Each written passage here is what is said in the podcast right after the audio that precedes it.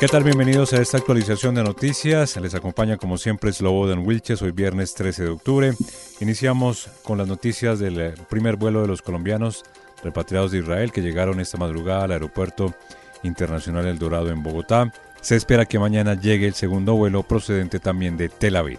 Ana María Celis pues a eso de las 12.50 de la madrugada aterrizó en Catame el avión de la Fuerza Aeroespacial que trajo de regreso a los 110 colombianos que quedaron atrapados en medio de la guerra entre Israel y el grupo terrorista Hamas. En este primer vuelo la Cancillería dio prioridad a los niños y a las personas mayores que no cuentan con una red de apoyo en la región. Sí, pues realmente fue, fue muy traumático. Empiezan a estallar al frente, al, arriba tuyo de tu cabeza misiles. Sí, fueron tres días eh, estallando misiles. El sábado al 7 de octubre nos levantamos con las alarmas por bombas eh, aéreas eh, lo cual nos alertó muchísimo, sobre todo porque mi hijo empezó a llorar. Donde los hombres con sus rifles eh, guardando a sus esposas, a sus familias. Durante el viaje las personas fueron atendidas física y psicológicamente, por fortuna ninguno tenía algún tipo de lesión. El segundo vuelo, que son otros 110 colombianos, espera que llegue mañana a la misma hora. A ellos los recogerán en Tel Aviv para llevarlos hasta Lisboa y de allí los traerán a casa. Ana María Celis, Blue Radio.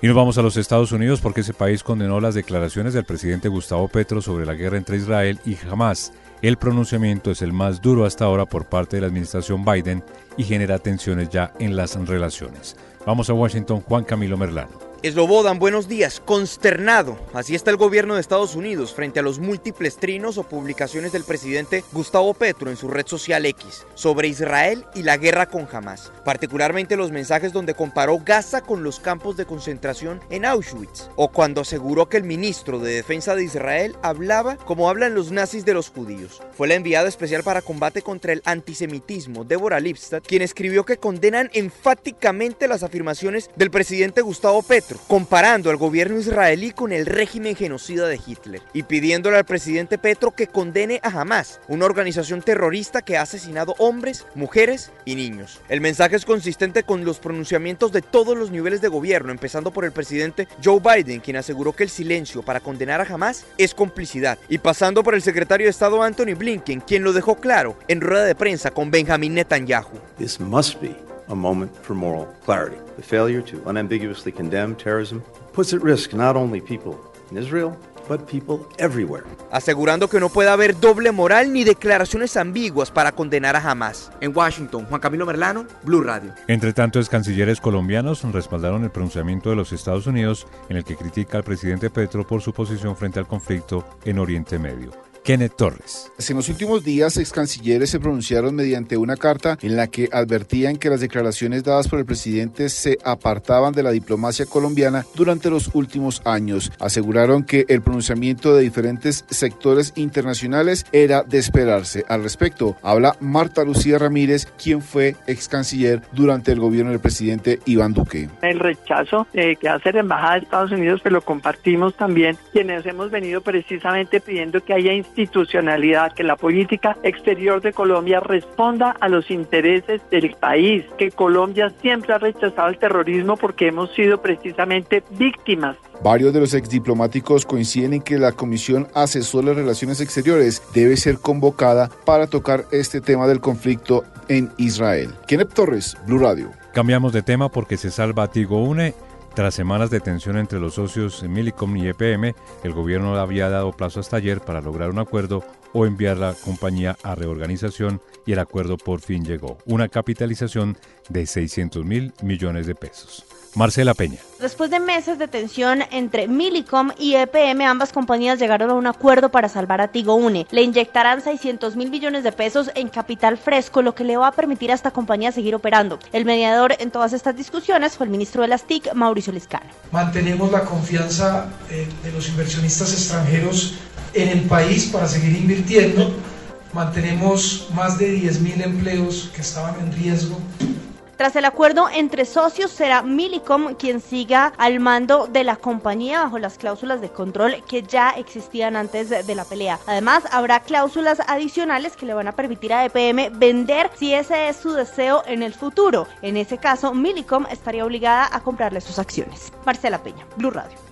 Y se conoció la carta de la vicepresidenta Francia Márquez en la que reclama al ministro de Defensa por sacar a su coordinador de seguridad sin previo aviso, a pesar de que la salida de este coronel se dio por informaciones de un supuesto enriquecimiento injustificado. Incluso la funcionaria le advierte al ministro Iván Velázquez que sería responsable de cualquier cosa que le pase.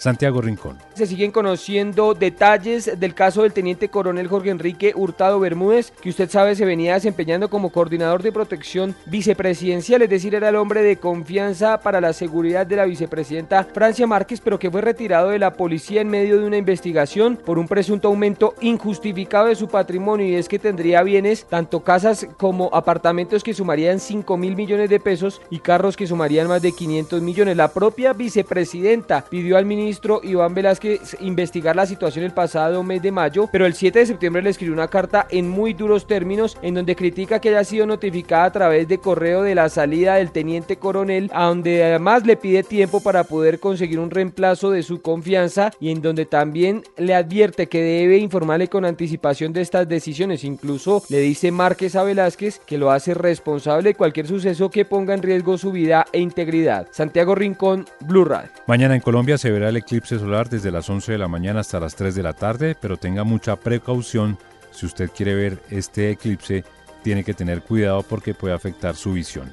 El Ministerio de Salud entregó en las últimas horas varias recomendaciones. Oscar Torres. Slobodan, buenos días. Mañana sábado se producirá un eclipse solar en el que se oscurecerá el cielo un 90% dependiendo de las condiciones climáticas de cada región en el país. Para el caso de Colombia se estima que este eclipse comience hacia las 11 y 45 de la mañana y termine hacia las 3 y 15 de la tarde. Es por esto que el Ministerio de Salud dio a conocer las recomendaciones que deben tener los ciudadanos si quieren mirar este eclipse. Todo esto teniendo las precauciones necesarias para evitar daños visuales. Entre esas recomendaciones está que la única única forma de mirar al sol durante el eclipse es a través de los filtros solares especiales para ese propósito. También debe examinarse cuidadosamente los filtros o anteojos solares antes de usarlos. Y si usted ve cualquier rayón o deterioro, no los use. Antes de mirar el sol directamente, deténgase, cubra sus ojos con el visor solar y una vez haya terminado de mirar el eclipse, voltees en dirección opuesta y quites el filtro. No se lo quite mientras esté mirando al sol. También otra recomendación es no mirar este eclipse a través de una cámara, un telescopio, binoculares u otros dispositivos que no tengan ningún filtro, ya que los intensos rayos solares pasan por estos dispositivos y podrían dañar tanto el filtro solar y sus ojos. Oscar Torres, Blue Radio. Y cerramos con deportes. Colombia empató 2 a 2 con Uruguay. El arquero Camilo Vargas, que había sido el jugador del partido, provocó el penalti que le quitó la ventaja a nuestra tricolor. En Barranquilla, Fabio Poveda. Aunque el 2 por 2 ante la selección de Uruguay deja un sinsabor por cómo empató Uruguay sobre el final del compromiso, hay que decir que el empate fue justo. Por lo que hizo Uruguay en el inicio del compromiso, donde fue más que Colombia, donde creó situaciones de gol y donde afortunadamente Colombia tenía a Camilo Vargas, que fue el gran Salvador en varias ocasiones.